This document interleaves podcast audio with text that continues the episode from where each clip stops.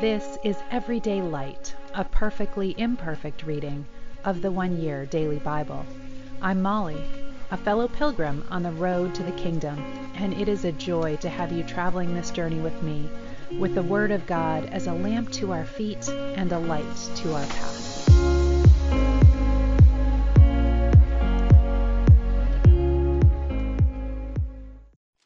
Welcome. This is the One Year Bible reading for February 4th, and we are starting today. We left off the last time with Moses and the Israelites preparing themselves to meet the Lord at Mount Sinai. So we're beginning today in chapter 19, verse 16. On the morning of the third day, thunder roared and lightning flashed, and a dense cloud came down on the mountain. There was a long, loud blast from a ram's horn, and all the people trembled. Moses led them out from the camp to meet with God, and they stood at the foot of the mountain. All of Mount Sinai was covered with smoke because the Lord had descended on it in the form of fire. The smoke billowed into the sky like smoke from a brick kiln, and the whole mountain shook violently. As the blast of the ram's horn grew louder and louder, Moses spoke, and God thundered his reply. The Lord came down on the top of Mount Sinai and called Moses to the top of the mountain. So Moses climbed the mountain. Then the Lord told Moses, "Go back down and warn the people not to break through the boundaries to see the Lord, or they will die. Even the priests who regularly come near to the Lord must purify themselves so that the Lord does not break out and destroy them." "But Lord," Moses protested, "the people cannot come up to Mount Sinai. You already warned us. You told me, 'Mark off a boundary all around the mountain and set it apart as holy.'" But the Lord said, "Go down and bring Aaron back up with you. In the meantime, do not let the priests or the people break through to approach the Lord, or he will break out and destroy them." So Moses went down to the people and told them what the Lord had said. Then God gave the people all these instructions. "I am the Lord your God, who rescued you from the land of Egypt, the place of your slavery. You must not have any god but me. You must not make for yourself an idol of any kind, or an image of anything in the heavens, or on the earth, or in the sea. You must not bow down to them or worship them, for I, the Lord your God, am a jealous God, who will not tolerate your affection for any other gods. I lay the sins of the parents upon their children. The entire family is affected, even children in the third and fourth generations of those who reject me. But I lavish unfailing love for those for a thousand generations on those who love me and obey my commands. You must not misuse the name of the Lord your God. The Lord will not let you go unpunished if you misuse his name. Remember to observe the Sabbath day by keeping it holy. You have 6 days each week for your ordinary work, but the seventh day is a Sabbath day of rest dedicated to the Lord your God. On that day, no one in your household may do any work. This includes you, your sons and daughters, your male and female servants, your livestock, and any foreigners living among you. For in 6 days the Lord made the heavens, the earth, the sea, and everything in them. But on the seventh day he rested. That is why the Lord blessed the Sabbath day and set it apart as holy. Honor your father and mother. Then you will live a long, full life in the land the Lord your God is giving you. You must not murder. You must not commit adultery. You must not steal. You must not testify falsely against your neighbor. You must not covet your neighbor's house. You must not covet your neighbor's wife, male or female servant, ox or donkey, or anything else that belongs to your neighbor." When the people heard the thunder and the loud blast of the ram's horn, and when they saw the flashes of lightning and the smoke billowing from the mountain, they stood at a distance, trembling with fear. And they said to Moses, "You speak to us, and we will listen, but don't let God speak directly to us, or we will die." "Don't be afraid," Moses answered them, "for God has come in this way to test you, and so that your fear of him will keep you from sinning." As the people stood in the distance, Moses approached the dark cloud where God was. And the Lord said to Moses, "Say this to the people of Israel: You saw for yourselves that I spoke to you from heaven. Remember, you must not make any idols of silver or gold to rival me. Build for me an altar made of earth, and offer your sacrifices to me, your burnt offerings and peace offerings, your sheep and goats and your cattle. Build my altar wherever I cause my name to be remembered, and I will come to you and bless you. If you use stones to build my altar, use only natural, uncut stones. Do not shape the stones with a tool, for that would make the altar unfit for holy use. And do not approach my altar by going up steps. If you do, somebody might look under your clothing and see your nakedness. These are the regulations you must present to Israel. If you buy a Hebrew slave, he may serve no more than 6 years. Set him free in the 7th year, and he will owe you nothing for his freedom. If he was single when he became your slave, he shall leave single. But if he was married before he became a slave, then his wife must be freed with him.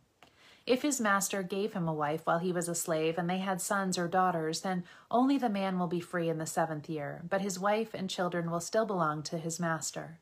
But the slave may declare, I love my master, my wife, and my children. I don't want to go free. If he does this, his master must present him before God. Then his master must take him to the door or doorpost and publicly pierce his ear with an awl. After that, the slave will serve his master for life. When a man sells his daughter as a slave, she will not be freed at the end of 6 years as the men are. If she does not satisfy her owner, he must allow her to be bought back again. But he is not allowed to sell her to foreigners, since he is the one who broke the contract with her. But if the slave's owner arranges for her to marry his son, he may no longer treat her as a slave, but as a daughter. If a man who has married a slave wife takes another wife for himself, he must not neglect the rights of the first wife to food, clothing, and sexual intimacy. If he fails in any of these 3 obligations, she may leave as a free woman without making any payment. Anyone who assaults and kills another person must be put to death. But if it was simply an accident permitted by God, I will appoint a place of refuge where the slayer can run for safety. However, if someone deliberately kills another person, then the slayer must be dragged even from my altar and be put to death. Anyone who strikes father or mother must be put to death. Kidnappers must be put to death, whether they are caught in possession of their victims or have already sold them as slaves. Anyone who dishonors mother or father must be put to death. Now, suppose 2 men quarrel and one hits the other with a stone or fist, and the injured person does not die, but is confined to bed. If he is later able to walk outside again, even with a crutch, the assailant will not be punished, but must compensate his victim for lost wages and provide for his full recovery. If a man beats his male or female slave with a club, and the slave dies as a result, the owner must be punished.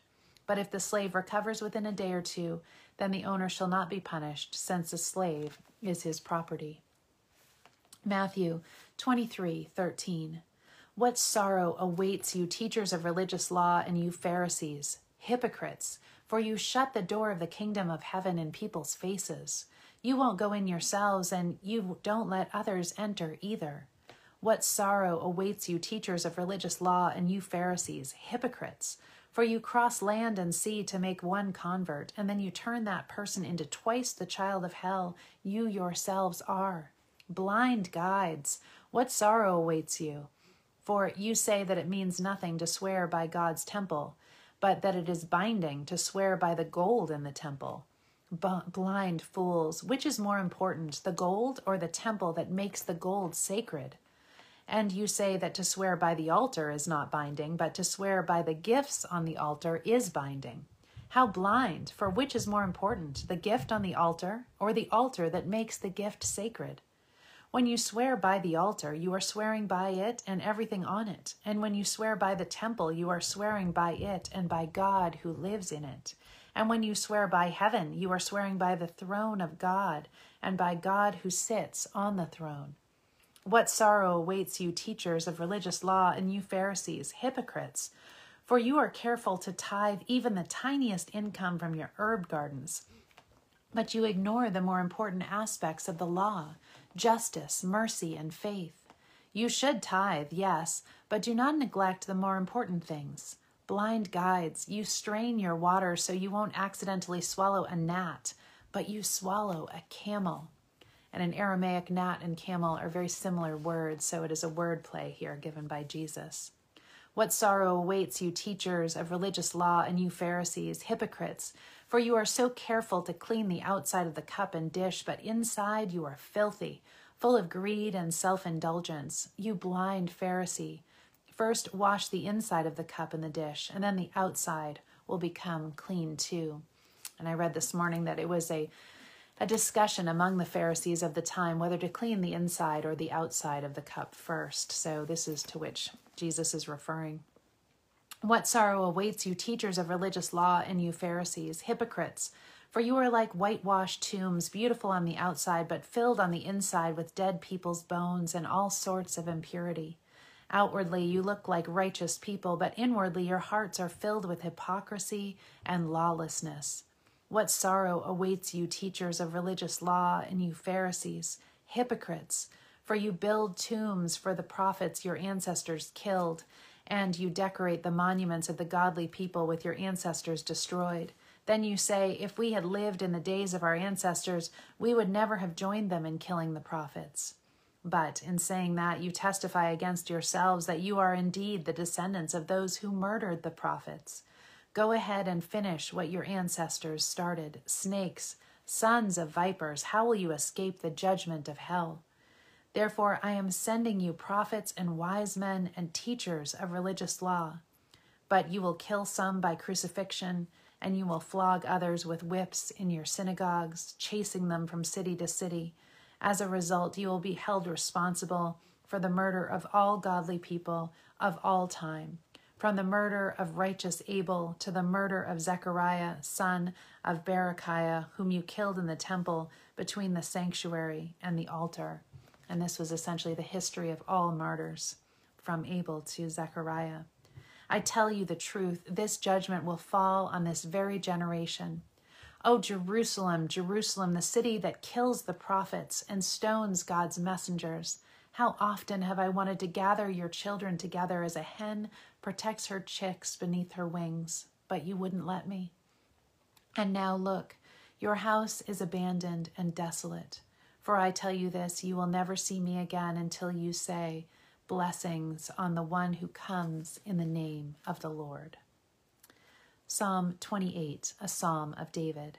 "I pray to you, O Lord, my rock. Do not turn a deaf ear to me. For if you are silent, I might as well give up and die.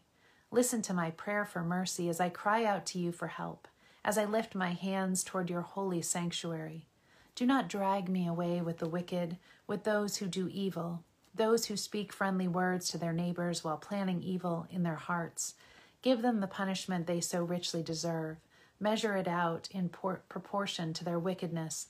Pay them back for all their evil deeds. Give them a taste of what they have done to others. They care nothing for what the Lord has done, or for what his hands have made. So he will tear them down, and they will never be rebuilt. Praise the Lord, for he has heard my cry for mercy.